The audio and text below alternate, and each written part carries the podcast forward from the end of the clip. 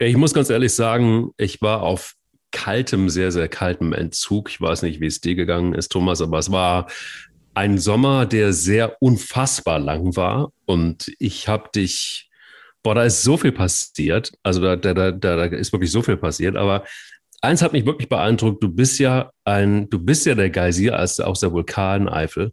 Und deine Heimat hat es richtig getroffen. Und ähm, ich bin mir sehr sicher, dass du auch da gewesen bist. Äh, ja, also ähm, das ist also erstmal der Sommer war wirklich lang. Wir haben uns äh, viel zu lange nicht gesehen und nicht gehört.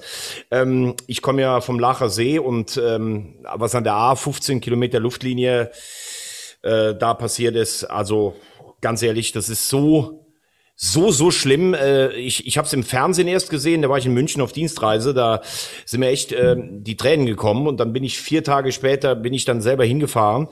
Äh, in Dernau war ich mit äh, zwei Freunden zum Schlammschippen und man muss wirklich sagen, es ist... Ähm, ja, es ist schlimmer als alles, was ich bisher gesehen habe. Das, so muss es nach dem Krieg ausgesehen haben. Und äh, ja, ich hoffe einfach, dass jetzt, auch wenn die Bilder und Nachrichten weniger werden, dass trotzdem noch Leute helfen und spenden, weil das ist eine Aufgabe, die dauert sicher drei bis fünf Jahre. Und ich weiß gar nicht, ob es äh, nochmal so wird, wie es war. Und ich habe die A immer geliebt. Und wenn dann noch das emotionale so Gefühl von Stück Heimat mitkommt, dann ist es natürlich noch mal schlimmer. Und alle die, die tatsächlich da mit anpacken und alle die, die es ernst meinen vor allen Dingen und nicht aufgeben und nachhaltig einfach da weiter am Ball bleiben. Da kann man eigentlich nur sagen, nicht wir, nicht Olli Kahn, nicht die Bundesliga, sondern das sind alles die Menschen, die eins haben, nämlich vor allen Dingen Eier. Wir brauchen Eier. Der Podcast mit Mike Kleiss und Thomas Wagner.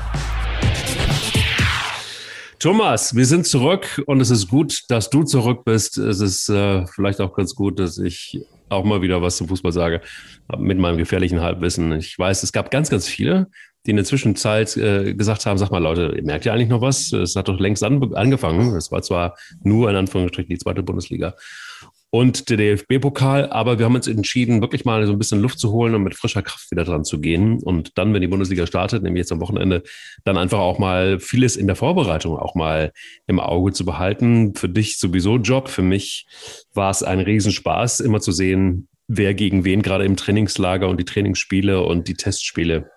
Habe das intensiver verfolgt. Und jetzt sind wir mitten in der ersten Bundesliga, mitten im ersten Spieltag. Und äh, ja, wir haben auch dieses Mal natürlich logischerweise per WhatsApp immer mal wieder hin und her geschrieben. Was war denn für dich so in der groben, groben, groben, groben Zusammenfassung ähm, Licht und Schatten? Des ersten Bundesligaspieltags? Äh, ja, zunächst mal, äh, wir haben ja letztes Jahr haben wir ja fast durchgesendet. Da hatten wir dann noch die Sonderfolgen äh, wegen der ausgefallenen Europameisterschaft und dann hat ja die Saison viel länger gedauert. Ähm, wir beide hatten ja auch mal überlegt, ob wir, ob wir Europameisterschaft machen äh, sollten. Ich habe ja auch gearbeitet. Ich war in Wembley, also äh, übrigens England, Deutschland. Das war ein unfassbares Erlebnis, eins der drei äh, ja, geilsten Fußballerlebnisse trotz der Niederlage, ähm, was ich von Atmosphäre im Stadion erlebt habe, das nur by the way. Ja, und ähm, jetzt hast du dann noch mal richtig gesagt und du bist ja, das, obwohl man es nicht sieht, bist du ja sogar der bisschen ältere und reifere von uns beiden und du hast gesagt, wir schnaufen mal durch, haben wir gemacht. So, und ähm, jetzt habe ich zuerst gedacht, als ich mir den Samstag angeguckt habe, der Ansetzungen der Fußball-Bundesliga, hm. da gab's Wolfsburg gegen Bochum, Union gegen Leverkusen, Stuttgart gegen Fürth, Augsburg gegen Hoffenheim und Bielefeld gegen Freiburg. Unser heiliger Samstagnachmittag 15.30 Uhr. Und da habe ich gedacht, mein lieber Mann, was ist aus unserer guten alten Bundesliga geworden? Äh, weil das, wenn man ehrlich ist, da weiß man ja noch nicht mal, was, was würde man da als Topspiel am Nachmittag eigentlich auswählen. Aber fairerweise muss man auch sagen, ähm, das war ein ziemlich spektakulärer erster Spieltag. Ähm, was ist mir hängen geblieben? Ähm, ein ein äh, ganz toller Auftritt von äh, Borussia Mönchengladbach und Adi Hütter. Äh, katastrophale äh, Schiedsrichter-VAR-Entscheidungen in Liga 1 und 2, wo mir, wo mir jegliches Verständnis fehlt. Mhm. Ähm, ein äh, ganz stark aufgelegtes äh, Borussia Dortmund.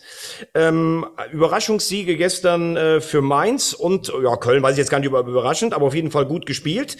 Ein bärenstarkes äh, äh, Stuttgart und äh, insgesamt doch ein relatives Spektakel am ersten Spieltag. Das äh, hat Spaß gemacht, äh, auch wenn am nächsten Samstag auch wieder so Knaller wie Bochum, Mainz, Fürth gegen Bielefeld und Frankfurt gegen Augsburg dann dabei sind. Ich will damit nur sagen, von den Namen hat die Bundesliga an Attraktivität, glaube ich, schon verloren, aber von der Leistung her war das absolut in Ordnung am ersten Spieltag. Hm. Zusammenfassung des Thomas Wagner. Ich fand tatsächlich, ähm, ja, wie soll ich sagen? Also ich, ich, ich fand tatsächlich, äh, gut fand ich, dass es ja Überraschungen gab oder sagen wir es mal so, nicht unbedingt Überraschungen. Für mich aber überraschend, dass einige Mannschaften doch tatsächlich überragend im Vergleich gespielt haben. Also dazu gehört Hoffenheim, dazu gehört Dortmund, dazu gehört Stuttgart auf jeden Fall. Und ähm, für mein Dafürhalten auch mal zumindest 30 äh, Minuten Union Berlin und auch der erste FC Köln hat gestern echt eine mega Leistung abgeliefert. Was ich krass fand, war, dass meine Befürchtungen so ein bisschen leider wahr geworden sind, nämlich dass ähm, Eintracht Frankfurt in einem desolaten Zustand war und auch ganz schwer reinkommen wird mit Sicherheit in diese Saison. Ähm, überraschend auch, dass Fürth sich derart hat abschlachten lassen gegen Stuttgart. Ähm, das hätte ich ehrlich gesagt nach der, ja, nach dem Aufstieg und so wie sie aufgestiegen sind, hätte ich das never ever gedacht. Und dann waren so ein paar berechnende Geschichten wie Augsburg. Das muss jetzt irgendwann mal auch, auch zu Ende sein, das Thema Augsburg. Zumindest mal dass sie ähm, mit dieser Art Fußball irgendwie immer wieder durchkommen. Also ich glaube, jetzt zeigt sich dann doch langsam, dass sich das abnutzt und dass du mit diesem System vielleicht nicht einfach auf Dauer ähm, dann doch oder beziehungsweise dich fest etablieren kannst in der Bundesliga. Wobei, ich glaube, sie sind 13 Jahre mit dabei mittlerweile. Also ich glaube, ich glaube, sie sind aufgestiegen 2011, also sie gehen jetzt ins zwölfte Jahr. Ins zwölfte Jahr, ja, okay, ja, gut. Genau. Mhm. So, ähm, dann aber auch zu sehen, dass äh, der erste, dass das Bayern München dieses Jahr nicht Meister werden wird, das fand ich auch eine Überraschung. Also, äh, also erstens mal, ich kenne dich ja jetzt schon zu lange, als ich, dass ich bei so einer Aussage noch auf Zinne gehe. Ähm, was hat man immer schon gesagt? Äh, boah, der erste Spieltag, da, da gibt's Weichenstellungen und das kann eine ganze Saison beeinflussen. Ja, kann es. Es kann aber auch ganz anders umgehen. Ich erinnere mich irgendwann mal, Ende der 90er ist irgendwann Toni Polster von Köln nach Gladbach gegangen. Die haben am ersten Spieltag Schalke 3-0 geschlagen. Ich glaube, er hat zwei Tore gemacht. Die waren Tabellenführer und sind sang- und klanglos abgestiegen. Also ähm, Tendenzen ja. Äh, äh, wer ist gut aus einer, aus einer Pause rausgekommen, aber äh, für eine Saison ableiten, ganz, ganz selten. Ähm, was ich, und da fangen wir mal an mit dem neunfachen Meister, der ja den Rekord für die großen Ligen äh, jetzt aufstellen möchte, also den zehnten, das gab es noch nie, in einer der fünf großen europäischen Ligen. Äh, für mich bleibt Bayern München der Top-Favorit auf den Meistertitel. Fakt ist aber auch, die Personaldecke ist relativ dünn. Ähm, ich muss auch sagen, ich verstehe so ganz die Personalpolitik der Bayern äh, im Moment nicht. Sie haben eine Menge Verletzter und jetzt mal zu sagen, wir haben was Kreatives. Also letztes Jahr haben sie ja in so einer Panik-Hauruck-Aktion am letzten Spieltag, glaube ich, vier Spieler verpflichtet. Rocker, Saar und der Einzige, der eigentlich das gehalten hat, was man sich von ihm versprochen hat, war Choupo-Moting. Nämlich dann immer, wenn er gebraucht wurde, für Lewandowski als Ersatz und ab und zu konnte er auch so spielen, der hat geliefert. Der Rest, das war äh, kein gutes Zeugnis der Einkaufspolitik. Darüber hat sich ja auch Hansi Flick mit äh, Hassan Salihamidzic so ein bisschen in die Wolle bekommen. Jetzt haben sie große Probleme, schicken zum Beispiel einen Boateng weg, der ja am Ende der vergangenen Saison eigentlich noch gut in Form war und äh, mhm. der sicherlich auch einen Jahresvertrag unterschrieben hätte. Upamecano, erinnere dich, habe ich gesagt, ähm, wird als größtes Defensivjuwel ähm, Europas äh, gehandelt. Das sehe ich einfach nicht. Niemand hat im letzten Jahr in der Bundesliga mehr katastrophale spielentscheidende Fehler gemacht als Upamecano in Leipzig, obwohl der natürlich alle Voraussetzungen hat, ein Top-Abwehrspieler zu sein. Am Freitag war es wieder desolat in, äh, in Gladbach. Und ähm, das braucht sicher auch ein bisschen, äh, sich äh, aneinander zu gewöhnen, auch mit Nagelsmann. Auf der anderen Seite, du hast bei sehr starken Gladbachern auch eine Menge Chancen gehabt. Hast meiner Meinung nach glücklichen Punkt geholt, weil ähm, also zwei Mütter aller Fehlentscheidungen gegen Gladbach getroffen wurden. Ja. Aber ähm, das heißt für mich noch nicht, dass Bayern kein Meister werden kann. Die, die Leistung war ordentlich, das muss sich finden. Allerdings zu viel Zeit sollten sie sich jetzt auch nicht mehr lassen, weil äh, vier Vorbereitungsspiele ohne Sieg und jetzt am ersten Spieltag ohne Sieg, das ist man eben in München nicht gewohnt. Und ähm, das habe ich ja eben gesagt. Ich stelle mir so ein bisschen die Frage, wo ist eine kreative Lösung, dass du jetzt jemanden holst, der mitspielen kann auf dem Niveau, der sich aber auch auf die Bank setzen würde. Das sehe ich im Moment bei den Bayern nicht. Zumal ja krass ist irgendwie, dass jemand wie Boateng im Moment immer noch ohne Vertrag ist, ne? also vertragslos. Und das ist schon irgendwie eine krasse Geschichte. Ich glaube, die beiden könnten in dem Moment, so wie du sagst, auch wirklich echt gut gebrauchen. Ähm, erschließt sich mir nicht so richtig, warum, weshalb und wieso. Ich finde, das gesamte Gefüge stimmt noch nicht so richtig bei Bayern München, zumindest das, was man jetzt in der Vorbereitung gesehen hat und auch in dem Spiel gegen Gladbach. Die Dominanz fehlt. Und ich finde tatsächlich einfach auch, das wird, eine, das wird ein knappes Höschen. Ich glaube, das wird jetzt erstmal einfach auch von Julian Nagelsmann habe ich aber auch schon äh, ja, in der letzten Saison ja auch gesagt, das, wird, das sind Riesenschuhe, die der, da an, die der sich da anzieht. Jetzt ist er ja jemand, der dem, dem, dem gefühlt auch eine Schuhgröße 55 nicht zu groß ist. Das ist ihm scheißegal, das macht er, geht er trotzdem rein. Das macht ihn ja auch so ein bisschen aus, aber die Frage ist, ob das nicht einfach dann vielleicht, der, der war, war der Schritt vielleicht hm, ein Tick zu früh? Nein, auf gar, keinen, auf gar keinen Fall. Also okay. äh, äh ich habe es ja auch gesagt, ich hätte an Leipzig Stelle Nagelsmann gar nicht gehen lassen, weil äh, du in diesem Jahr dann, glaube ich, die Bayern hättest schon auch mal stellen können. Mhm. Denn die Frage ist ja, also die Spieler, die seit Jahren für den Erfolg bei Bayern spielen, Neuer, Müller, Lewandowski, die sind ja jetzt auch so, sage ich mal, so im Herbst ihrer Karriere. Die, wie lange die dieses Niveau noch halten können, ich denke zwei Jahre mindestens noch, aber äh, da kommt ja vielleicht auch mal ein Zipperlein dazu. Müller hat eine überragende Saison gespielt, kann der das nächstes Jahr auch nochmal machen. Lewandowski trifft gefühlt eigentlich immer, ähm, das ist klar. Aber ähm, wenn du jetzt mal am Wochenende drauf guckst, Stanisic, der hat sich ein bisschen empfohlen, der hat gut gespielt. Davis war noch nicht richtig da. Süle ging, aber Süle hat eigentlich immer Fitnessprobleme und ist nach seiner Verletzung, außer damals beim Finalturnier in Lissabon, nie mehr richtig in die Spur gekommen. Upamecano habe ich gerade gesagt, das war ein Desaster am Freitagabend. So, dann hast du Goretzka Kimmich, das soll ja so ein bisschen das neue äh, Herzstück sein. Ich finde, das hat in der ersten Hälfte gar nicht so gepasst mit der Aufpassung, mit der, äh, mit der Aufteilung. Ich glaube, Goretzka fühlt sich defensiv ein bisschen wohler. Und dann Knapri und Sané haben beide eigentlich nahtlos an ihre nicht existierende Form bei der Europameisterschaft angeknüpft. Das heißt, du hast sehr viele Spieler, die im Moment noch nicht in Form sind. Das liegt aber nicht an Nagelsmann. Und ich glaube, natürlich will Bayern den zehnten Titel am Stück, weil Bayern will immer gewinnen, das ist doch klar. Aber wenn du einem Trainer einen Fünfjahresvertrag gibst und der wird zum Beispiel ich sage, würde zum Beispiel, äh, mein Bayern ist immer noch mein Meisterschaftsfavorit, der würde nur Zweiter oder Dritter, dann würde der, glaube ich, nicht rausfliegen. Also um Gottes Willen.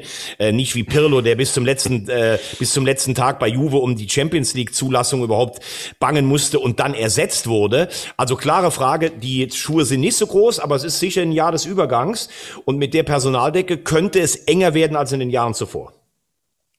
Hm, okay. Ich sag's anders, wenn er nicht Meister wird und wenn er früher aus der Champions League rausknallt, dann äh, wird ja, aber wie soll, aber wie soll er früher aus der Champions League rausknallen? Also die Bayern kommen im Schlafwagen immer in die K.O.-Runde, äh, dann werden sie, also wenn du im Viertelfinale ausscheidest, der Top-Anspruch ist, das hat Oliver Kahn vor drei Wochen bei mir beim RTL-Interview ähm, gesagt, ist immer Top 3 oder Top 4 in Europa. Mhm. Ein, ein, unglückliches Aus im Viertelfinale ist okay, äh, dann musst du aber einen nationalen okay. Titel holen und wenn man jetzt für fünf Jahre sich, würde man sicher erst im zweiten Jahr unruhig werden. So empfinde ich das Ganze.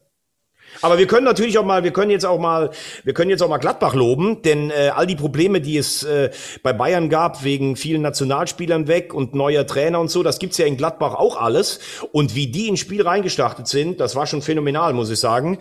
Ähm, Hütter ist direkt zu erkennen, was er vorhat. Jan Sommer hat seine überragende Europameisterschaftsform äh, weiter gerettet. Äh, Ginter ist wieder da. Selbst der alte Hermann, also alt in Anführungszeichen. Plea nach Verletzungen war wieder da. Und äh, hätte, also wie gesagt, das Unentschieden war Leistungsgericht, aber hätte der VAR und der Schiri im Zusammenspiel Gladbach nicht wirklich ja, wie soll ich das sagen? Also ganz krass benachteiligt, so wie ich es ganz selten gesehen habe, dann war es ein Sieg für Mönchengladbach. Absolut. Und ich bin komplett bei dir. Dieses Mal ausnahmsweise. ähm, ich fand vor allen Dingen Neuhaus. Ne? Dann Stindl und auch Player, die haben wir von vorne weg direkt irgendwie ging's los, äh, feuerwehrmäßig. Druck gemacht. Und ähm, eben, wer mir sehr gut gefallen hat, war auch Patrick Herrmann. Das war ja so in der Vergangenheit auch immer mir jemand da, dann saß er mal auf der Bank, dann war er mal verletzt, dann äh, kam er wieder zurück, dann gab es Trainer, die mochten ihn gerne, haben ihn spielen lassen, dann hat er wieder eine Durchstrecke gehabt und es scheint auch Hütter auf ihn zu setzen und es macht sich bezahlt. Also ich finde, der, der hat wirklich ein richtig gutes Spiel gemacht. Insgesamt waren äh, logischerweise einfach auch ja, die Gladbacher nicht nur ebenbürtig, sondern ich fand, sie haben auch einfach einen guten Fußball gespielt. Das war mir bei den Bayern teilweise immer noch zu pomadig. Das ist aber mal eine Kritik, die ich immer schon habe. Wenn die Bayern gefordert sind, dann legen sie los. Und Nagelsmann hat ja auch selber gesagt, nach dem Spiel, sie müssten über den Liga-Alltag zu ihrer Form finden. was ich schon schwierig finde, aber gut ist vielleicht dann auch die Realität mittlerweile, auch für den FC Bayern München. Aber ich fand insgesamt, die Gladbacher waren einfach eine Mannschaft, die, und sind sie jetzt auch, und hoffentlich bleibt es auch so, den Hütter von vorne weg den Stempel aufgedrückt hat und auch das System und auch letztendlich die Art und Weise, sich zu zeigen und auch von vornherein Druck zu machen. Das war in der letzten Saison oft anders, du erinnerst dich. Ähm, da war es so, dass die Gladbacher dann doch erstmal abgewartet haben, dass sie sehr taktisch gespielt haben, dass sie äh, teilweise einfach auch nicht konstant genug waren. Äh, vielleicht war Rose dann doch irgendwann in Gedanken schon in Dortmund. Ähm, da hat sie dann in der Kabine gerappelt. Also da gab es ein paar Störfeuer, die nicht, sagen wir mal, nicht unbedingt günstig waren. Das hat Hütter natürlich jetzt einfacher. Ja, du kommst als Trainer, du kommst da frisch hin, du hast eine Idee, du hast Spieler, die durchaus gut sind und äh, vielleicht gibt es das eine oder andere Juwel in Anführungsstrichen, dass man auch wieder reaktivieren kann, siehe Hermann. Ja, und schon sieht das ganz, ganz anders aus. Also es gibt ja auch innerhalb der Bundesliga-Mannschaften, die jetzt gar nicht so wahnsinnig eingekauft haben, also wo die Mannschaften dann doch sehr vergleichbar sind mit der letzten Saison, aber das Spiel ist anders und die Ergebnisse sind anders. Ja gut, äh, Gladbach haben wir letztes Jahr so oft rauf und runter dekliniert. Äh, das war sicherlich äh, nachher der Absturz war ganz eng mit dem Namen Marco Rose ähm, und dem Nicht-Erkennen der Wichtigkeit des Derbys gegen Köln damals anhängig. Ähm, das brauchen wir aber jetzt nicht mehr nochmal zu diskutieren. Gladbach hat eine gute Mannschaft, das ist gar keine Frage. Äh, mit der Mannschaft musst du unter die ersten sechs kommen. In einem Jahr, wo es gut läuft, kannst du auch unter die ersten vier kommen. So ein äh, Sieg gegen Bayern hätte natürlich jetzt auch richtig Schuh punktemäßig gebracht, weil du spielst jetzt in Leverkusen. Das ist dann auch das kann man immer mal verlieren in Leverkusen und dann hast du schon gefühlt ein bisschen Druck. Hermann, ja, den auch als Juwel zu bezeichnen, das ist ja nun wirklich einer, der schon ganz lange da ist, der auch gefühlt in Bestform, äh, der hat ja auch mal Nationalmannschaft gespielt, auch da mal dran war, dann war er wieder komplett weg äh, weil er auch oft verletzt war. Also auf den steht Hütter, wie du sagst. Hütter hat eine ganz klare Idee, der hat eine Autorität. Ich glaube, das tut Gladbach gut. Sie haben in diesem Jahr leider aus ihrer Sicht keine Dreifachbelastung. Also ganz klar habe ich auch vor der Saison getippt, wird für mich Gladbach eine der Möglichkeiten, eine der positiven Überraschungen zu sein. Und noch ein Wort. Ähm, es wird ja immer wieder diskutiert, was bringt uns der Videoschiri und was nicht. Ich bin ganz klarer Verfechter des Videoschiris, weil er das Spiel schon fairer gemacht hat. Weil 80 Prozent der krassen Fehlentscheidungen erkannt werden. Was sich einfach nicht gebessert hat und was es für die Leute so, ähm, ja, unbegreiflich macht, weil man immer gedacht hat, ihr habt doch einen Fernseher, da muss man doch sehen, ob das so ist oder nicht. Wie kann ich sowas wie am Freitagabend, also die erste Szene, das ist ein doppeltes Foul, der schubst den oben und unten tritt er ihn noch, der Upamecano, den Tyram, das ist für mich zu 1000 Prozent ein klarer Elfmeter. So, dann gibt es Kontakt, also schaut sich das jemand an. Welcher Blinde, auf Deutsch gesagt, hat sich das angeguckt? Der Fritz selber geht noch nicht mal raus, um sich's anzugucken, weil er wahrscheinlich bekommt, ne, das ist keine Fehlentscheidung. Eine Minute später, derselbe Spieler, Spieler, wieder ein Foul, wieder ein tausendprozentiger Elfmeter. Und selbst wenn ich den ersten nicht gegeben habe, dann habe ich doch irgendwann auch als, als Fußballer oder als, als Mensch das Gefühl, boah, also das erste, das war aber schon richtig knapp und jetzt schon wieder. Also dann gebe ich den zweiten doch schon einfach, weil es ein, weil ich einfach das Gefühl auch anhabe, das ist eine Häufung. Und wenn man sich genau anguckt, dann musst du sagen, was willst du klarer haben als diese zwei Szenen? Und wenn dann sowas gepfiffen wird, so ein Mist, dann muss ich ehrlich sagen, Leute, da müsst ihr euch auch nicht beschweren, dass die Leute keinen Bock mehr da drauf haben. Was machen diese Menschen im Kölner Keller? Da sitzt ja nicht nur einer, da sitzen vier oder fünf. Und in der Bundesliga hast du, glaube ich, 21 Kameraeinstellungen. Das muss der sehen gibt's keine Entschuldigung für mich. Haben einfach, die haben einfach Angst. Die haben einfach Nein, Angst, was, dass ja, Steffen ja, Baumgart die Tür eintritt und alle auch, auch Ja, aber, aber, aber, da hat ja Steffen Baumgart nichts mit zu tun. Entweder ist es so, dass sie wirklich alle Angst vor den Bayern haben, oder die sind einfach blind oder haben nie Fußball gespielt. Das kann nicht sein. Tut mir leid. Da bin ich wirklich auf Zinne. Nur da tritt Steffen Baumgart die Tür ein und brüllt genauso und ist genauso wie, wie beim 1. FC Köln. Da haben sie alle einfach Schiss vor. Natürlich Moment, Moment, tun, Moment, mal ganz kurz, um es jetzt nur mal einzuordnen. Du wolltest ja. ein bisschen so durch die Bundesliga durchgehen. Wir fangen ja. an mit Gladbach und Bayern. Dann wäre jetzt thematisch mein nächster Schritt Borussia Dortmund gewesen. Aber klar, der FC warte. hat gewonnen. Nein, nein, nein. Jemand, warte, warte. der sich auf Augenhöhe mit dem Bayern. Ja, ist klar. Fängst du denn direkt so, du schon wieder, wieder einfach. Da ist ja, der kommt ja aus dem Urlaub, ne? Und hat und, und ist tatsächlich motiviert und dann kommt er mir so, das ist so geht's nicht. Warte mal, wir sind noch nicht am Ende. Wir sind noch nicht am Ende bei den guten Spielen, weil ich wollte erstmal zum schlechtesten Spiel des gesamten Bundesligaspieltags. Das war für mich das Allerschlimmste. Und ich wollte eine schöne Brücke schlagen, weißt du, wie damals beim Radio. Einfach Bayern München, Ex-Spieler Bayern München, von Bommel, jetzt Trainer in Wolfsburg gegen Bochum. Da wollte ich eigentlich hin. Das war Gut. für mich das mit Abstand ja. das schlechteste Bundesligaspiel, das ich seit langer Zeit gesehen habe. Es gab viele Spiele, die ich einfach nur, wo man dachte so, okay, Bundesliga, wo bist du? Bist du noch in der Vorbereitung? Und äh, wenn man jetzt sich gerade mal irgendwie so einige Spiele auch bei der EM angeguckt hat, dann ist man vielleicht einfach auch ein bisschen verwöhnt. Da gab es wirklich einfach auch wirklich mega geile Spiele, muss man auch echt sagen. Ähm, vielleicht hat man da irgendwie noch so ein bisschen so einen Blues und denkt sich und träumt sich zurück. Aber Wolfsburg gegen Bochum, das war für mich eigentlich, also da gucke ich mir lieber Rödinghausen gegen Ferl an. Ja, äh, aber da verstehe ich jetzt nicht ganz. Rödinghausen und Ferl spielen übrigens dieses Jahr nicht in derselben Klasse. Vierte Liga gegen dritte Liga. Da müssen wir dann auf den Westfalenpokal hoffen. Ähm, aber ich muss auch nicht über jedes einzelne Spiel reden, denn qualitativ bin ich bei dir. Das war natürlich ein Spiel. Äh, Bochum kriegt eine, eine frühe, einen frühen Platzverweis. Ähm, ja, dann tut sich Wolfsburg auch ein bisschen schwer. Trotzdem hatte Bochum nachher noch hinten die, äh, die Ausgleichschance. Ich glaube, ähm, das ist sehr früh, das zu sagen. Ich glaube, dass die, dass die Entscheidung von Wolfsburg pro Van Bommel eine sehr risikobehaftete war und ich könnte mir vorstellen, dass sich das am Ende nicht auszahlt. In den letzten Jahren hatte Schmatke ein glückliches Händchen, ob mit Labadia, ob mit Glasner, wo es persönlich teilweise nicht gestimmt hat, aber die haben alle einen richtig guten Job gemacht. Van Bommel hat in Eindhoven als Trainer eigentlich nicht geliefert. Der Abstand zwischen Eindhoven und Amsterdam war sehr groß bei seiner Entlassung. Er kommt hin, er sagt, er möchte das Spiel seines Vorgängers modifizieren, er hat eine Idee. Man sieht diese Idee nicht. Ich glaube, er kann sie auch nicht richtig ausdrücken. So habe ich auch den Eindruck bei der Mannschaft. Sie haben jedes Vorbereitungsspiel verloren. Dieser Wechselfehler im Pokal in Münster, das darf einem Bundesligisten und Champions League ähm, Teilnehmer nicht passieren.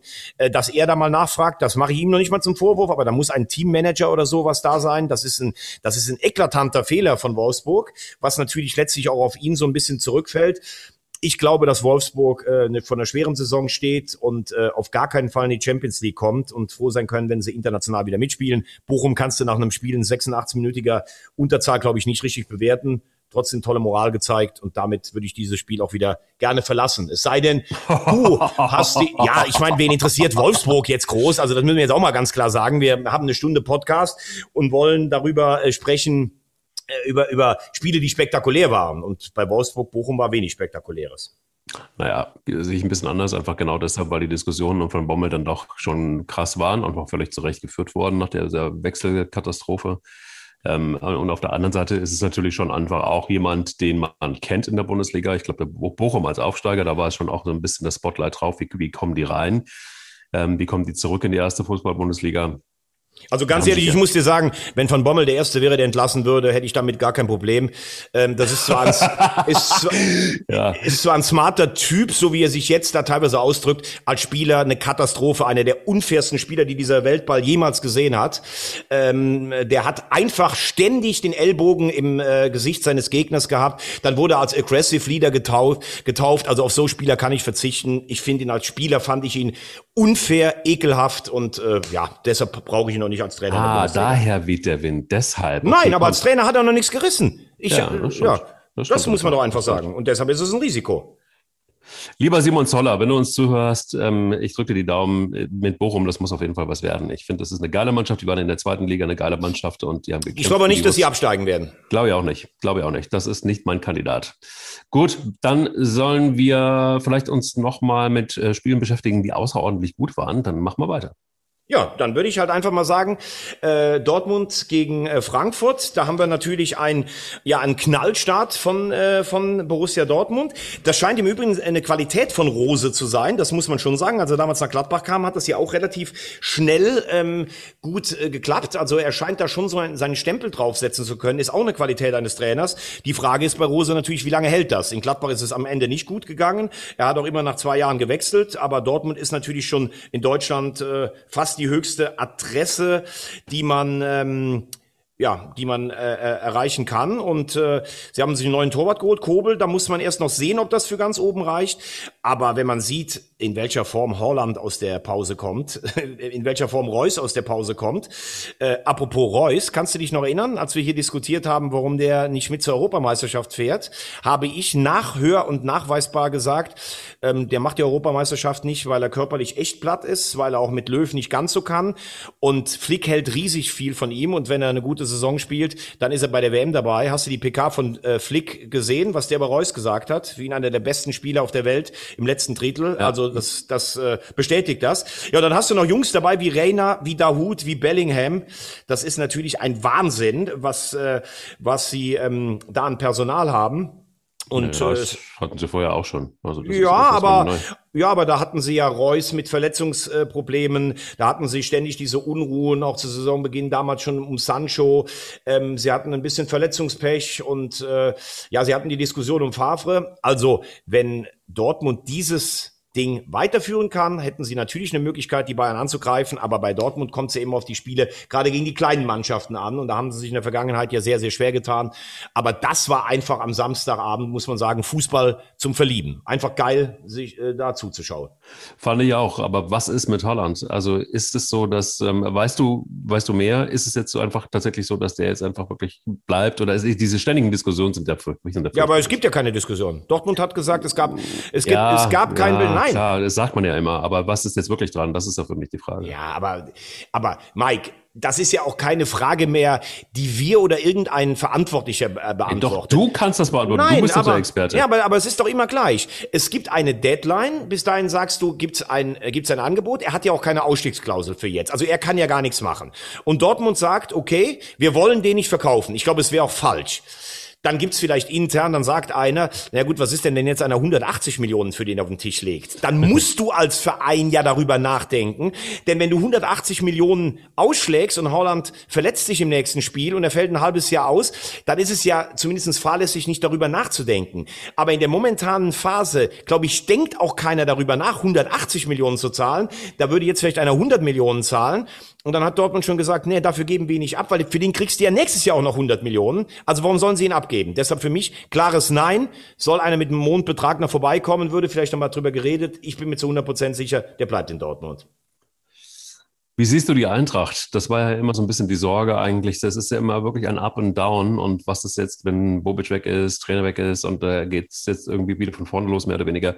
Ähm, hast du Sorge? Es gibt ja tatsächlich einfach auch den einen oder anderen Experten, der Frankfurt schon als Abstiegskandidat sieht. Das ist ein bisschen früh, oder? Ja, das ist äh, total früh weil du ja da auch nicht vergessen darfst, für meine Begriffe, ähm, das haben wir auch in den letzten Jahren schon thematisiert, wird die Bundesliga so im Tabellenkeller eher gefühlt immer schlechter. Also du hast sicherlich dieses Jahr Mannschaften mit Fürth, mit Bielefeld, mit Augsburg, mit Bochum, äh, wo du jetzt sagen kannst, die äh, werden, äh, also Bochum, wie gesagt, glaube ich eher nicht, dass sie absteigen, aber da wird sich schon irgendwie was nach unten formieren, dann rutschen noch ein, zwei Mannschaften da rein, die du vielleicht gar nicht auf dem Zettel hast, aber da müsste sich meiner Meinung nach mit dem Spielermaterial die Eintracht keine Sorgen machen, vor allen Dingen, die sind ja auch schon ein bisschen gewachsen in den letzten Jahren, da ist auch Klasse im Kader, ähm, und äh, du hast dann auch Spieler, die natürlich schon auf einem ganz anderen Niveau auch gezeigt haben, was sie können. Da ist ein Kostic ist immer noch da, ein Trapp ist immer noch da. Aber, sind wir mal ganz ehrlich, äh, Hinteregger zum Beispiel, der hat in den letzten zwei Jahren eigentlich immer performt oder in den letzten drei Jahren. Mhm. Der hat gefühlt jetzt so auch mit den Nachwirkungen der Europameisterschaft ein bisschen zu kämpfen, im Pokal wie auch jetzt. Ein Hasebe wird auch nicht jünger, das müssen wir auch sagen. Ähm, auf der rechten Seite haben sie da Costa, der war jetzt anderthalb Jahre fast raus, den haben sie mhm. jetzt wieder zurück. Der hat in Mainz sehr gut gespielt, aber reicht das für die Ansprüche? Ein Barkok hat's wieder nicht bewiesen und du hast halt das Problem, du hattest vor, vor drei Jahren in der fantastischen Saison hattest du die Büffelherde. Letztes Jahr hattest du Silva. Gut, jetzt hast du Borre. Das ist ein äh, klasse Mann aus Südamerika. Aber wie lange braucht er, um sich äh, zu gewöhnen an die Bundesliga? Du hast einen Hauge geholt. Du hast äh, die, die starken Leute, die Achse mit Bobic und Hütter ist weg. Ich habe letztes Jahr schon gesagt, für mich passt Glasner nicht nach Frankfurt, weil du verbindest ja mit einem Fußballverein auch immer so ein bisschen das, was das Personal vertritt. Ne? Also, wenn du jetzt sagst, ähm, Frankfurt steht für Weltoffenheit, für, für, für Emotionen, für Stimmung im Stadion, dann finde ich, passt irgendwie auch ein Hütter richtig dazu. Das ist ein Typ, der kann an der Außenlinie abgehen, der hat aber auch sowas von einem Elder Statesman. Für mich ist Glasner viel zu, viel zu ruhig, der ist für mich auch nicht fassbar. Der, der, der ist, glaube ich, ein totaler Fußballexperte. Das hat er in Linz bewiesen, das hat er in Wolfsburg bewiesen. Aber du wirst ganz schwer warm mit ihm. Das kann ich auch selber aus, aus persönlichen, ähm, ja, aus, aus den Gesprächen, die du mit einem führst vor dem Spiel als Journalist Journalist sagen. Also ich tue mich schwer, den so einzuschätzen und ich weiß nicht, ob so jemand die Eintracht und diesen Emotionshaufen auch auf den Rängen mitnehmen kann. Dann hast du einen Krösche, das ist auch ein ruhigerer Typ, klar, Fußballfachverstand. Und das alles zusammen, plus dann auch Europapokal, wo die Messlatte ja sehr hoch liegt. Du kannst ja jetzt als Eintracht nicht sagen, wir wollen mal die Vorrunde überstehen, nach dem, was du da vor zwei, drei Jahren abgerissen hast. Macht für mich Frankfurt zu dem Club, der aus der oberen, ähm, aus den oberen sechs, ähm, glaube ich, am schwierigsten haben wird, das ähm, äh, wieder zu wiederholen. Und ähm, die schätze ich eher so auf Position neun bis elf in diesem Jahr ein. Ähm, und ähm, können froh sein, wenn sie keine größeren Probleme in der Saison bekommen. Okay. Gut. Okay. Dann äh, lass uns schauen auf ein anderes Spiel, das ich ja ganz anders eingeschätzt hätte, wenn man das jetzt einfach, einfach auf so ein Papier sieht und wenn man sich die letzte Saison anguckt. Union gegen Leverkusen fand ich streckenweise ein sehr, sehr geiles Spiel auf technisch gutem Niveau. Dann hast du die Unioner, die einfach auch kämpferisch noch einiges ähm, da zuzusetzen hatten. Trotzdem aber auch erstaunlich, dass sich eine Mannschaft wie Union dann doch so gefunden hat und Leverkusen echt Probleme machen kann. Das war in der letzten Saison auch streckenweise schon der Fall. Also sie stehen ja nicht umsonst da, wo sie stehen. Aber hättest du erwartet, dass das tatsächlich von vorne weg auch schon wieder so in so eine Richtung geht? Oder ist es auch das zu früh? Also ich fand es ein bin, ganz, ganz, bin, ganz geiles Spiel. Ich bin erstaunt, dass du, ähm, dass du die Spiele so in den äh, Fokus rückst, die ich irgendwie am Wochenende gar nicht so, ja, die nicht so die gesehen ich, hast. Ne, die ich gar nicht so gesehen habe. Also für mich ist Union gegen Leverkusen, das war für mich die klarste Null auf dem Tippzettel. Ja, ähm, ja, also also ein Spiel, wo ich gedacht habe, ja, das wird, das sind zwei Mannschaften, die gut kicken können. Das wird sicherlich intensiv werden und ähm, ja aber einfach auch, Union ist mittlerweile doch nicht mehr klein, die haben sich für Europa qualifiziert. Ähm, äh, Urs Fischer macht da einen riesen Job, das kann man gar nicht groß genug sagen. Leverkusen hat trotzdem Potenzial, hat einen neuen Trainer, von dem ich viel halte. Seoane hat aber den Kader komischerweise bisher eigentlich eher geschwächt als verstärkt da ist es für mich kein Wunder, dass da ein Unentschieden rauskommt. Das war ein mittelmäßiges Bundesligaspiel.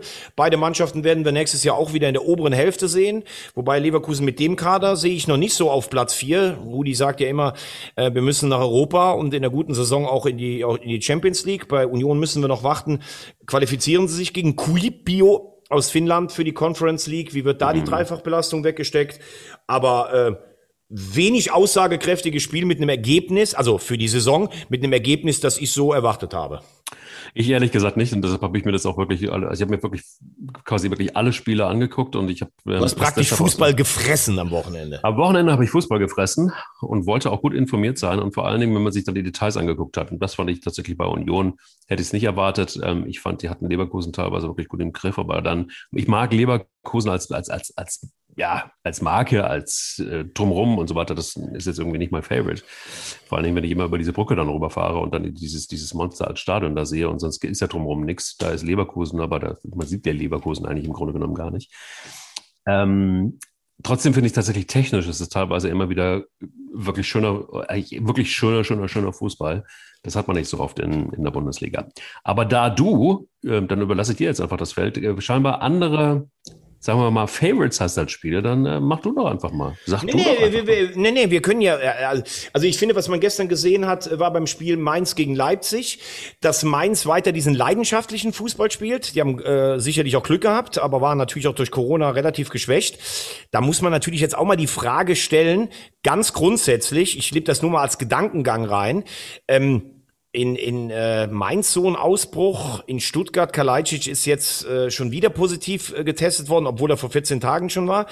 Ähm, ist sicherlich auch eine Frage, die müsste dann irgendwann mal eine moralische sein. Äh, kannst du als Bundesliga-Verein sagen, ich äh, hole nur noch oder kaufe nur noch geimpfte Spieler?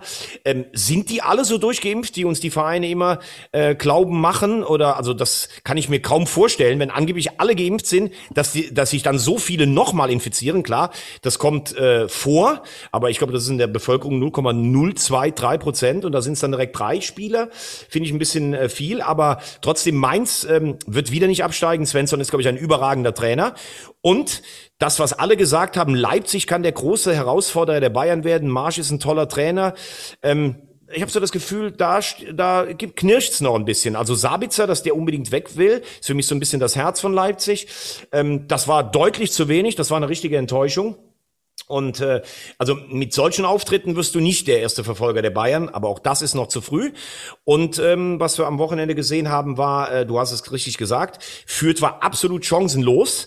Hätte ich jetzt in der Deutlichkeit vielleicht auch nicht erwartet. Ähm, aber es ist natürlich dann was anderes, ob du in der zweiten Liga einen Lauf bekommst und als unangenehmer Verein, also Kräuter Fürth musste in der zweiten Liga ja kaum das Spiel machen. Also wenn die nach Sandhausen gefahren sind, hat ja keiner gesagt, ähm, ja jetzt äh, lassen wir mal Fürth das Spiel machen, sondern Fürth hat mit einem typischen Zweitliga-Fußball bewundernswerterweise diesen Aufstieg geschafft.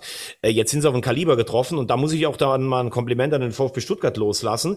Die haben wieder ähm, personell ähm, wirklich verloren, weil sie auch von Corona, glaube ich, hart gebeutelt waren. Aber was Misslint hat da für Spieler immer wieder findet und was Materazzo daraus macht. Also Stuttgart ist so eine richtige Trainermannschaft geworden. Das ist eigentlich egal, wer weggeht oder wer neu kommt. Die funktionieren irgendwie alle da. Ist früh nach dem ersten Spieltag. Aber ich glaube auch da die Tendenz, Stuttgart wird keine Sorgen haben und die spielen echt einen schönen Fußball. Kann man sich gut angucken. Ja, erstaunlich. Ich bin, bin, bin nie so richtig Stuttgart gewesen und nie, nie das richtig warm geworden. Einfach auch mit der. Ich auch nicht. Ähm, aber in der Tat muss man ganz ehrlich sagen, ich, ich unterschreibe das total. Das ist jetzt keine überragende Mannschaft, wo du jetzt sagst, so, das ist, äh, das ist überragender technischer Fußball vom Allerfeinsten.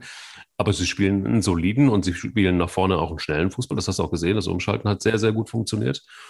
Und ähm, ja, also ich glaube, Gräuter Fürth äh, war dann einfach auch mental nicht auf der Höhe. Die hatten einfach, die, die, die sind einfach nicht, die rechnen einfach nicht damit, dass sie tatsächlich dann irgendwie mal, also wie soll ich sagen, kriegst du ein Tor, kriegst du mal zwei oder so, jede erfahrene Bundesligamannschaft schüttelt sich und dann sagt sie, komm, druff, hilft ja nichts. Aber da hat man dann irgendwie gesehen, die Mannschaft ist auseinandergebrochen. Also da war dann wirklich einfach so dieser Schnitt zu erkennen.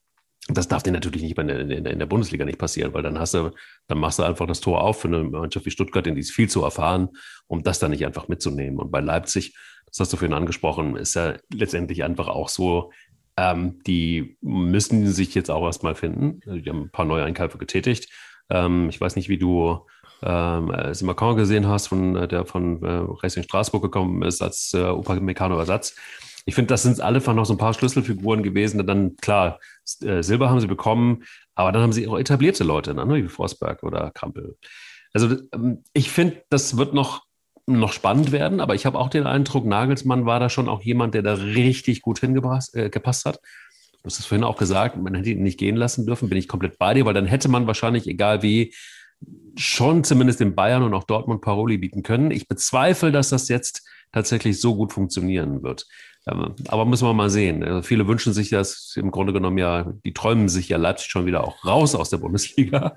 Aber ähm, da sind wir noch nicht. Ich bin mal sehr gespannt, wie sich das so im Laufe der ja, Zeit Ja, aber ich glaube, also, also ich finde, äh, ich finde, dass Marsch ein richtig guter Trainer ist. Äh, die werden auch wieder in die Champions League kommen.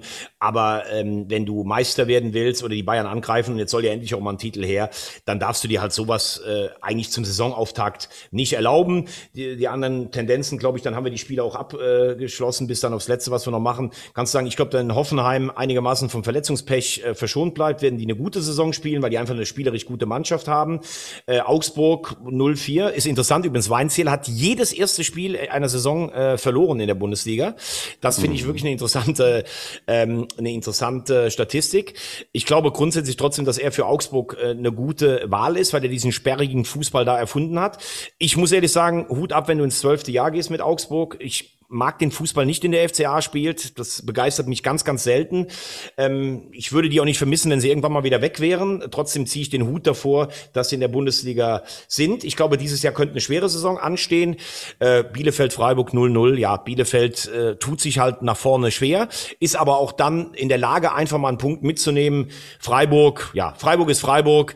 Äh, die werden, äh, werden auch die Klasse auf jeden Fall wiederhalten. Ich glaube nicht, dass sie Probleme kriegen werden. Man muss aber auch sagen, man spricht immer von Breisgau-Brasilianern und wir loben Freiburg ja auch immer über den grünen Klee. Äh, es ist auch jetzt nicht immer so, dass du, äh, wenn du den Fußball von Freiburg siehst, ähm, vor lauter Begeisterung aus deinem Sessel rausspringst. Äh, das ist mittlerweile halt auch eine taktisch gut geschulte Bundesligamannschaft und so holen sie ihre Punkte. Und äh, falls du da nicht noch irgendwelche geistreichen Bemerkungen zu, zu machen hast, würde ich natürlich dann äh, zum letzten Spiel äh, kommen. Das weiße Ballett gestern aufgetanzt. Ja, ist auch getanzt. Ja, also ich sag mal so, Steffen Baumgart hat seinen Job gemacht und alles das, was er announced hat, in allen Interviews, wie er sich gezeigt hat, genau das hast du auf dem Platz gesehen. Und das ist eigentlich wunderbar.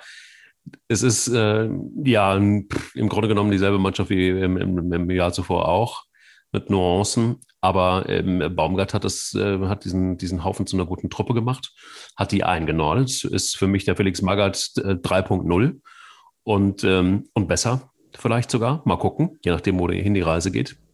Aber man muss da, glaube ich, auch ein bisschen aufpassen.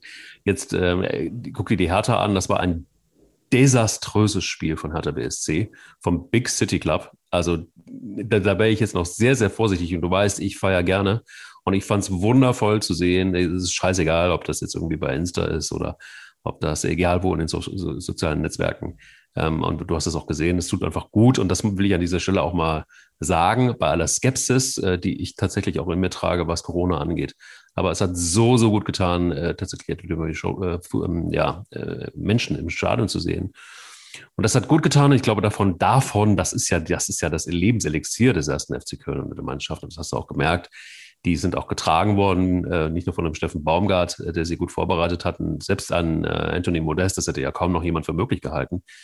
Der ist tatsächlich wieder ähm, so motiviert, dass er ja, dass er, dass er einfach auch erstmal auch wieder gesetzt ist bei Baumgart und du musst ihn streicheln und das, also beides wahrscheinlich streicheln und treten und das hat gut funktioniert. Also ich glaube, ähm, er spricht die Sprache der Mannschaft, die, die, die Mannschaft hört ihm zu, die Menschen ähm, in Köln sind angezündet und dann äh, hast du dann auch noch das Glück, dass du im ersten Spiel auf eine Hertha triffst, ähm, ja, die weit entfernt ist vom Big City Club und äh, somit geht das 3-1 voll, finde ich, voll in Ordnung. Einzige Kritikpunkt, das 1 zu 0, das ist natürlich sowas, was niemals so passieren darf. Also das kann dann auch ganz schnell mal in eine andere Richtung gehen. Wenn das eine Mannschaft ist wie Stuttgart oder äh, wie you name it, dann wird das äh, ganz anders, eventuell. Aber es ist gut so, wie es ist. Und es ist jetzt ähm, auch gut, dass jetzt auch mal Ruhe in Köln ist. Und es ist jetzt auch mal gut, dass ein Steffen Baumgart, dass er, dass er verpflichtet werden konnte. Also ich glaube, das ist jetzt mit Sicherheit nicht der Heilsbringer für alle Zeiten, aber es äh, war dringend notwendig, dass man so einen Trainer jetzt verpflichten konnte. Und dementsprechend äh, schaue ich gelassen in, in, die Zukunft. Wie siehst du es? Ähm, ganz viele, ganz viele Aspekte, auch viele, die du schon gesagt hast. Äh, wenn du mir einen Gefallen tun könntest, ich kann es echt nicht mehr hören, Big City Club. Und ich kann es auch deshalb nicht mehr hören, weil ich irgendwie auch diese, weil ich auch diese Häme irgendwann nicht mehr hören kann. Also das hat vor anderthalb oder zwei Jahren mal einer gesagt. Ey, wenn du jetzt siehst, dass die selbst in Cordoba verkaufen, die haben jetzt dieses Jahr, klar, die haben ein paar Spieler dazugeholt, aber ein Boateng, der wird jetzt auch nicht mehr so teuer sein. Der Jovetic ist ein ganz guter Spieler. Das ist eine Mannschaft, die hat sich letztes Jahr auch ganz kurz vom Abstieg gerettet. Also die sollten wir jetzt auch so mal, sicherlich haben die finanziell mehr Möglichkeiten als viele Mitbewerber, aber wir sollten jetzt auch nicht so tun, als wenn das die teuerste Mannschaft Mannschaft der Liga ist. Ähm, und die haben gestern gut angefangen und haben dann kompletterweise den Faden verloren. Ich glaube aber trotzdem, dass Dardai die in, äh, in sicheres Fahrwasser bringen wird. Äh, zum FC äh, da möchte ich meine Einschätzung vom Beginn dieses Podcastes, dass ich gesagt habe, man muss immer gucken, ein erster Spieltag, die möchte ich in dem Falle aufbrechen, denn für Steffen Baumgart war das eine ganz wichtige, entscheidende und sehr positive Worte. Ähm, also, ich habe gesagt im letzten Jahr, ich glaube, dass es eine sehr gute Verpflichtung ist, weil er so ein bisschen die Lethargie in Köln wegspülen kann. Ich war mir nicht ganz sicher, ob er das Spielermaterial dazu hat. Er hat in der, äh, in der Vorbereitung getrommelt, wie ich das lange nicht mehr erlebt habe. Warum reden die Leute im Rheinland äh, von gutem Fußball erstmal von Gladbach und Leverkusen? Wir sind der erste FC Köln, wir werden mindestens mhm. Zwölfter. Rennt mit seiner Schlägermütze und einem T-Shirt darum, also das T-Shirt, was der letzte Mal hatte in Jena. War ein bisschen knapp, ich, oder? Ja, ein bisschen knapp. Ich habe gedacht, äh, kann er sich wenigstens ein Polo an? Also der sah tatsächlich wirklich aus, als wenn sie ihn gerade vom Bolzplatz gezogen hätten und sowas. Also schon sehr risikobehaftet. In Jena haben sie sich einen Scheiß zusammengespielt. Da hast du gedacht, ja, das okay, das ist eigentlich, eigentlich ja. dasselbe wie immer. Wenn du da ausscheidest, dann weißt du, wie das direkt losgeht. Und gestern muss ich sagen, ähm, das ist natürlich ein Spielverlauf als Trainer, den kannst du dir fast nicht besser malen. Du liegst zurück, du, deine Mannschaft zeigt, aber sie glaubt an dich, die drehen ein Spiel auch mit den Zuschauern. Und ja, jetzt hast du erstmal Ruhe mit drei Punkten. Nächste Woche fährst du zu den Bayern, da erwartet keiner was, aber selbst da bist du wahrscheinlich nicht chancenlos. Dann spielst du gegen Bochum zu Hause, da erwarte ich, dass sie gewinnen, dann spielst du in Freiburg. Ich würde jetzt sagen, dass die, dass der FC äh, dieses Jahr mit dem Abstieg nichts zu tun hat, dass die ähm, auf jeden Fall auch mit dieser Art und Weise, wie Baumgart spielen lässt, viele, du hast es richtig gesagt, anzünden kann kann. Und gestern haben dann noch die Kleinigkeiten gestimmt. Modest, den hat er gehätschelt und der trifft, ja. das ist wichtig, ja. weil du ja sonst eigentlich niemanden hast, weil Anderson verletzt ist.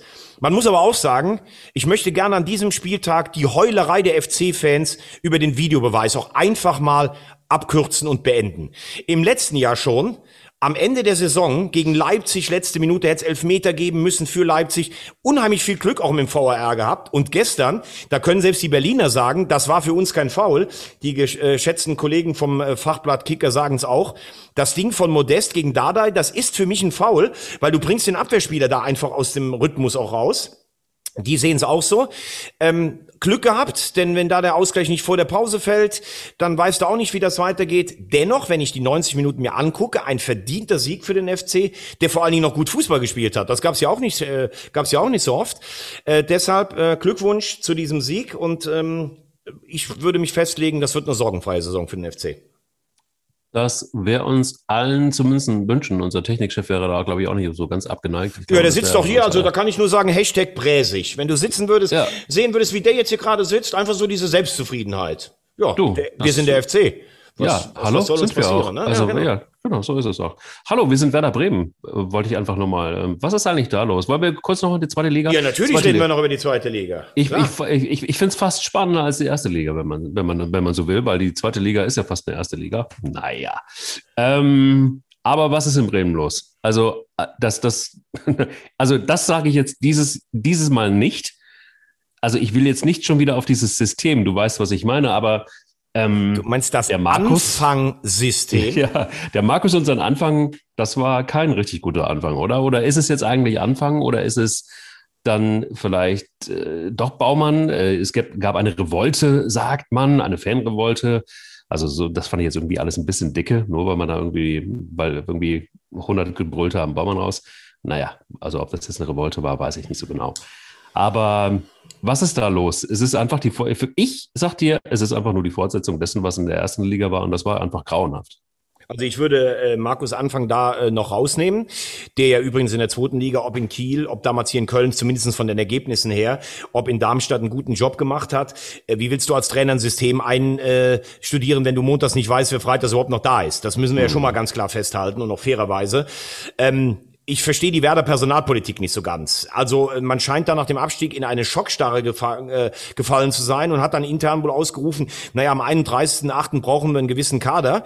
Ähm, man hat ähm, jetzt Augustinsson ähm, verkauft, man hat äh, Rasica verkauft, man hat Sargent verkauft, man hat den jüngeren Eggestein verkauft, Osako ist weg, also alles das, was vom Namen her zumindest noch so schien, ähm, Tafelsilber und Augustinsson und ähm, Rashica, die haben ja auch, wenn sie fit waren, noch einigermaßen Leistung gebracht.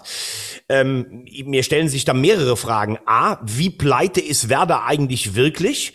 Ähm, mhm. Weil du musst ja irgendwann dann auch mal Spieler kaufen. Ne? Also da ist ja bisher auch noch nicht so viel auf der Einnahmeseite da. Du hast ja sogar eigentlich noch Glück, dass du vier Punkte hast. Denn in Düsseldorf hast du auch die schlechtere Mannschaft. Ja. Gegen Hannover warst du die schlechtere Mannschaft. Also verdient wären bisher null Punkte eigentlich. Mhm. Pokal bist du auch ausgeschieden, da allerdings mit viel Pech auch in Osnabrück. Ähm, du verkaufst, du verkaufst. Was soll ein Trainer jetzt machen? Ne? Ähm, die Eckpfeiler, die sie sein sollen, wie Toprak und Friedel, Friedel auch völlig indis, äh, indisponiert. Ähm, wofür soll Werder stehen? Und ich habe so das Gefühl, Fritz und Baumann waren nicht darauf vorbereitet. Und das kann halt nicht sein. Du kannst schon sagen, ähm, du betraust jemanden mit dem Wiederaufbau nach einem Abstieg und sagst, das ist ein Betriebsunfall.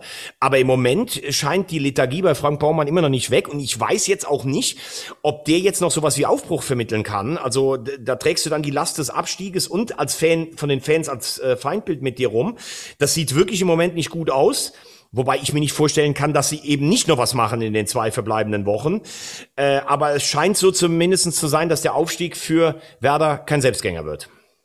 Was ich daran nicht verstehe, ist, es ist doch irgendwie tatsächlich wirklich irgendwie, das ist doch überhaupt nicht neu, dass gerade die Mannschaften, die absteigen, noch höllisch aufpassen müssen, dass sie nicht den Anschluss nach oben verlieren. Also es ist doch irgendwie in der Vorbereitung und im ganzen Management und der Einkaufspolitik wichtig, dass du ähm, jetzt das nicht zu lax nimmst und einfach sagst, ja, zweite Bundesliga, ja, mit unserem Kader, wir sind Werder Bremen, das kriegen wir schon noch irgendwie gut hin. Ähm, das weiß ich gar nicht, ob Sie das so sagen. Ich glaube naja, eher, das weiß ich nicht, ob Sie so, so sagen, aber es ist doch auffällig, dass irgendwie die, die abgestiegen sind oder die knapp nicht aufgestiegen sind, zum Beispiel wie Kiel, guck dir das an, was da gerade passiert. Ja, aber das ist ja, das ist ja aber, aber das ist ja was ganz anderes. Du kannst das nicht vergleichen, das ist nee, mir das kannst klar. du gar nicht vergleichen. Nein, ich. aber worum es mir geht, ist, also sei doch vorbereitet. Also warum festigt man sich nicht, ähm, egal ob man jetzt absteigt oder knapp äh, nicht aufgestiegen ist? Also für, für mich geht es ganz oft so um, um, diese, um diese Haltung, wie bereiten wir uns eigentlich vor? Und so, dann, dann, dann stehst du dann da. Oder ist der Markt, das muss ich dir jetzt wirklich mal fragen, ist der Markt so abgegrast, dass es einfach auch scheiße schwer ist, Spieler zu kriegen. Ja, es ist, ist vor allen Dingen, so? es ist vor allen Dingen schwierig, die, äh, die du als Tafelsilber verkaufen musst, weil du ja auch finanzielle Einbußen hast, die an den Mann zu kriegen. Das siehst du ja auch bei, wie viele da in Schalke noch auf dem Hof stehen, die du eigentlich verkaufen musst. Aber trotzdem, und das ist dann der Unterschied der Einkaufspolitik von Schalke und Werder. Also ich sage jetzt nicht, äh, dass Schalke bisher die äh, irgendwas vom Himmel spielt. aber bei Schalke, aber bei Schalke sehe ich zumindestens die Idee, die dahinter steckt. Du hast mit Bülter, Terodde und Drexler für die zweite Liga eine richtig gute Offensive und sagst, okay, wir müssen Tore schießen, als Schalke müssen wir eh das Spiel machen. Da verstehe ich zumindestens die Einkaufspolitik von Rüben Schröder. Bei Werder weiß ich gerade gar nicht, wofür die überhaupt stehen. Und das verstehe ich nicht, weil jetzt haben sie ja verkauft, wo sind die Erfolgsmeldungen? Vielleicht kommen diese Woche Spieler, das dürfen wir nicht vergessen, aber du kannst natürlich, wenn du jetzt noch zwei Spieltage wartest, dann kannst du natürlich schon noch einen, einen gewissen Anschluss fast verloren haben. Ich glaube schon, dass Anfang was entwickeln kann, deshalb ist er auch ein guter Zweitligatrainer. Aber das ist auf jeden Fall großes Risiko, was Werder spielt. Und da, und damit sind wir ja dann beim nächsten Ding. Du siehst ja, wenn du im ersten Jahr nicht aufsteigst, Guck dir den HSV an, du bist jetzt im vierten Jahr, dann bist du ein normaler Zweitligist. Du musst jetzt sogar, also du verlierst ja permanent im Moment gegen Pauli, aber du musst ja mhm. sogar gucken im Moment, dass die dir nicht die Vormachtstellung, die ja nie anzuzweifeln war, sogar äh, streitig machen, obwohl St. Pauli mit Mamouche und Salazar sogar äh, eigentlich ähm, eigentlich Qualität verloren hat und in Magdeburg im Pokal eigentlich sogar ziemlich vorgeführt wurde. Mhm. Aber man muss auch sagen, wenn man auf den Freitag guckt, das war erstens mal ein erstklassiges Fußballspiel. Ähm, also das lange nicht mehr so ein rassiges Zweitligaspiel gesehen, mhm. in dem St. Pauli die bessere Mannschaft war, der HSV mich aber trotzdem nicht äh, komplett enttäuscht hat. Wobei mich da schon wieder ähm, stutzig macht, dass der Trainer zum zweiten Mal am Stück von teilweise fehlender Bereitschaft spricht. Das kann nicht sein nach den letzten Jahren des HSV. Ja. Der ja trotzdem immer das Problem hat, wir sind mit 20 Millionen jetzt ein normaler Zweitliga-Club, aber gegen den HSV kann sich jeder Verein immer noch hinten reinstellen und sagt, lass die mal spielen. Das ist ja das Problem. Das hat auch Lautern in der dritten Liga, obwohl die ja nun auch nicht mehr die, äh, die Mannschaft sind, die alles, äh, das ist dann noch ein anderer Fußball. Du hast dich jahrelang gegen den Abstieg gewehrt und muss jetzt aber soll's Gegner bespielen. Nur auch da muss ich sagen, gehört dann auch zur Wahrheit, obwohl Pauli das Spiel verdient gewonnen hat. Was war das beim 1-1? Günter Perl, auch der pennt als Videoschiedsrichter. Glasklares Foul von Medic gegen, äh, gegen Jatta. Das ist einfach ein Elfmeter, Punkt. Und dann führst du vielleicht 2-1. Gut, der Elber muss ja dann noch reingehen. Und dann läuft so ein Spiel auch anders. Und dann interessiert es nachher auch, wenn er das 2-1 glücklich gewinnt, keinen, ob du vielleicht ähm, sogar die schlechtere Mannschaft gewesen bist. Übrigens finde ich das jetzt auch mal richtig, äh, dass, äh, dass der HSV dann sagt, den wollen wir nicht mehr als Videoschiedsrichter. Dieser Perl hat, äh, ich will jetzt die anderen Fans nicht langweilen, aber in der Abstiegssaison des HSV in Frankfurt führen wir 1-0. Der nimmt das Ding Ding zurück. Es war kein Abseits. Vor zwei Jahren klare Elfmeter gegen Osnabrück im drittletzten Spiel. Hat der auch nicht gesehen. Und jetzt diese Blindheit. Jeder, der mal Fußball gespielt hat, weiß, wenn der dem hinten so in die Hacken läuft, das ist ein Elfmeter.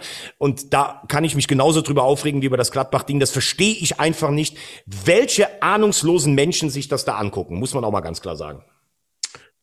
Ja, also du und der Videoschiedsrichter, ihr werdet mit Sicherheit keine Freunde mehr. Also bei mir schon lange klar, du weißt, du kennst meine Haltung dazu. Und ähm, dementsprechend, ja, also ich, ich, ich höre dir immer gerne zu, wenn du auf Zinne bist, keine Frage. Aber ich finde tatsächlich einfach auch, äh, dann, dann brauchst du eben den Videoschiedsrichter auch nicht. Wenn du, wenn du also die, alle Möglichkeiten hast, alle Kameras der Welt hast und du triffst dann noch solche dämlichen Entscheidungen, dann frage ich mich irgendwie so, was trinken die da? Was nehmen die da? Das ist ja, ja wirklich, das ist ja wirklich ein Zeug, das ist richtig schlimm. Nee, das und das kann schlimm. halt einfach nicht sein. Du hast die Möglichkeit, es dir anzugucken und machst es nicht. Und das verstehe ja. ich einfach nicht. Punkt aus. Das ist indiskutabel. Was war für dich die überraschende Mannschaft bisher in der zweiten Liga? Überraschung weiß ich gar nicht. Ich rechne damit, dass Karlsruhe und St. Pauli bis zum Schluss oben dabei sein werden. Mhm. Äh, Karlsruhe hat einen super Trainer, setzt das um. Regensburg glaube ich nicht, dass sie das halten können.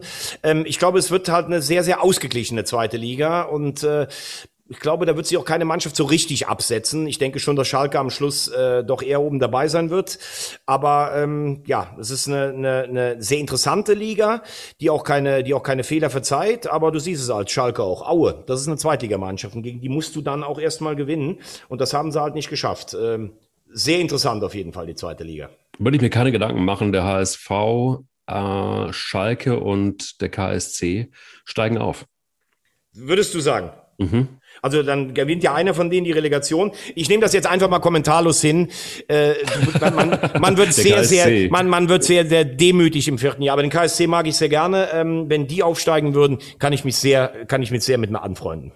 Ich super, ich super, sage ich. ich super. Ähm, ja, dann sind wir eigentlich im Grunde genommen durch, was die erste und zweite Bundesliga angeht und den ähm, ersten Spieltag der ersten Bundesliga, den dritten, der zweiten. Also wir sind da ganz schön durchgerockt. Wir haben aber allerdings ähm, noch für alle, die so in unserem Alter sind oder vielleicht noch einen Ticken jünger sind, da gab es eine sehr traurige Meldung am Wochenende. Und ich fand ein Interview, das Rainer Bonhoff gegeben hat, ähm, und zwar der Süddeutschen, zum Thema Gerd Müller, der jetzt nicht mehr unter uns ist. Ähm, da gibt es einen sehr, sehr, sehr, sehr schönen Auszug aus dem Interview. Wir haben nicht so oft über dieses Tor gesprochen. Irgendwann bei so einem Treffen in München habe ich ihm gesagt, Gerd, du bist der einzige Mensch auf dieser Welt, der das Tor hätte machen können. Und das war ja auch so. Ich hätte den Ball von der rechten Flanke so scharf nach innen gespielt, dass ihm der Ball vom Fuß gesprungen ist. Und dann hat er ihm einem Holländer durch die Beine gespielt und ins Tor geschossen zum 2-1. Er war der Einzige, der so etwas zustande bringen konnte. Ja, und damit hat er natürlich ganz viel, ganz viel gesagt. Ähm, ich habe es gestern äh, Mittag ähm, äh, in Berlin äh, gehört und ich war ja auch immer hier großer Verfechter, dass Lewandowski nicht das 41. Tor macht. Ähm, ich bin so mit mit dem Namen Gerd Müller groß geworden ähm, als 71 geborener ähm, und hast dann auch so, als du ein bisschen mit Fußball realisiert hast, hast du gesehen, wie der Tore geschossen hat und das ist ja wirklich einzigartig, ob im Liegen, im Sitzen, im mit dem mit dem Hintern, mit dem Knie, mit allem eigentlich. Und äh, man hat ja jetzt so viel gelesen und ja, man, man weiß, man weiß gar nicht, ähm, so richtig, wo man ansetzen soll. Ne? Soll man jetzt die reinen Fakten nennen, dass du 365 Tore in 427 Bundesligaspielen geschossen hast, 68 in 62 Länderspielen, dass er eigentlich ein verdammt schlechter Elfmeterschütze war, weil er ganz viele äh, relativ verschossen, äh, also relativ viele verschossen hat. Dieses Tor, was du gerade angesprochen hast, wenn du dir das Ding anguckst von von Bonhoft, der hatte ja wirklich einen Schuss, wo ähm, wo Ray Clemens äh, zu Lebzeiten immer gesagt hat, er hatte Angst, dass er sich verletzt. Und diese Flanke ist fast ein Schuss. Und Gerd Müller Müller kriegt den irgendwie, kontrolliert diesen Ball und dreht sich dann auch noch um ich glaube, es war Ruth Kroll äh, von den von den Niederländern und ins lange Eck und alles in so einer relativ geschmeidigen und schnellen Bewegung, dass du gar nichts machen kannst. Ähm, und, und sind's die zehn Tore bei der WM 70? Ähm, sind's die Doppelpässe mit Franz Beckenbauer? Sind's sein Motzen auf dem ähm, Platz, wenn er keinen, keinen Ball bekommen hat? Ist es die Aussage von Franz Beckenbauer, den hättest du überall hinstellen können? Man wird ihm nicht gerecht, kleines, dickes Müller, das nur Tore äh, schießen konnte. Ähm, den hättest du auch in die Abwehr ins Mittelfeld spielen können, weil der so eine wahnsinnige Spielintelligenz hatte. Ist es das Menschliche, wo jeder Kollege zu mir sagt, der mit dem man ein Interview gemacht hat, das ist einer der nettesten, bescheidensten Menschen gewesen, die jemand, die man jemand jemals gesehen hat, der auch nie einen großen Aufstand draus gemacht hat, dass er der größte Torjäger aller Zeiten war, der nach seinen seinen äh, Alkoholproblemen von den Bayern wieder aufgefangen wurde und äh, glücklich war als Co-Trainer der Amateurmannschaft. Und wenn er Tennis spielen konnte und wenn er in seiner Grabsteinliga mit 50 noch gekickt hat oder mit 60, da hat er irgendwie noch einen Titel gewonnen ja, was, was fällt einem alles dazu ein? Und ich habe zumindest ein Zitat sportlich. Franz Beckenbauer ähm, und er bildeten eine Fahrgemeinschaft. Und Franz Beckenbauer hat ja immer gesagt, der wichtigste Mensch in der Geschichte des FC Bayern war Gerd Müller. Ansonsten würden wir uns immer noch in einer Holzhütte an derselben Straße umziehen. Und äh, der Müller hat immer geschimpft, weil Franz Beckenbauer teilweise zu spät kam am Treffpunkt. Und wenn dann der Müller gesagt hat, wir müssen doch dahin, der Mannschaftsbus, äh, wir, wir kriegen den nicht mehr, hat Beckenbauer gesagt, ohne uns beide fährt er eh nicht ab. Und ja, so denke ich, kann man die Bedeutung von Gerd Müller für die Bayern, aber auch für den deutschen Fußball sicherlich umschreiben. Und er hatte ja nun wirklich eine, eine schlimme, lange Krankheit. Und ja, dann kann man, glaube ich, nur sagen, hoffentlich ist er jetzt erlöst. Und das fand ich auch ganz schön, ähm, obwohl das so eine schwere Krankheit war. Es gibt dann so ein paar Kumpels von ihm, und da gab es eine Frage auf der Süddeutschen. Viele alte Mannschaftskameraden sind in den letzten Tagen und Wochen bei Gerd Müller gewesen und haben im Grunde Abschied genommen. Sie auch? Fragezeichen. Bonhoff wurde gefragt und dann ähm, sagt er dazu, ich war auch da, war mehrmals mit dem Uli in Klammern Höhnes dort und wenn wir mit Borussia Mönchengladbach im Trainingslager am Tegernsee waren, sind wir erst recht zu Gerd gefahren. Immer. Dann hat er sich teilweise auch daran erinnert, wer man war. Es waren auch schwierige Besuche. Es ging einem schon nahe, wenn er einen nicht erkannte. Aber darum ging es gar nicht. Es ging darum, bei ihm zu sein, ihm Abwechslung zu geben. Nun ist er tot, ein trauriger äh, Tag für uns, äh, die wir ihn liebten, für den deutschen Fußball und für dieses Land. Und für den FC Bayern München, glaube ich, bedeutet das auch ganz viel. Viele sagen, ohne Gerd Müller wäre der FC Bayern München nicht der Verein, der, äh, der er ist.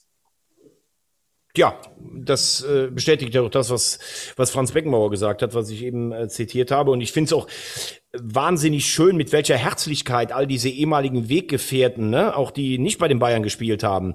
Ich habe heute Morgen Aussagen von Grabowski gelesen und äh, von Overath und so, äh, die das alle ja sagen. Und äh, es schieben ja auch alle in den Vordergrund, was er für ein unfassbar feiner, angenehmer Mensch war. Und das ist natürlich eigentlich das Schönste, was du über einen Menschen erzählen kannst, neben dem, dass er halt, dass es dieses Phänomen eines Torjägers so sicherlich nie mehr geben wird. Und da würde ich mich, nach dem, was ich so gesehen habe, wenn du das alles liest, die Zahlen, ich glaube, dass er einfach der beste Torjäger aller Zeiten war. Und wenn einer hatte, was unser Credo ist und eigentlich von Woche zu Woche, dann ist es garantiert Gerd Müller gewesen. Nämlich eines, Tja, das braucht man gar nicht auszusprechen. Das spricht für sich. Das hat er immer gehabt. So ist es. Bis nächste Woche.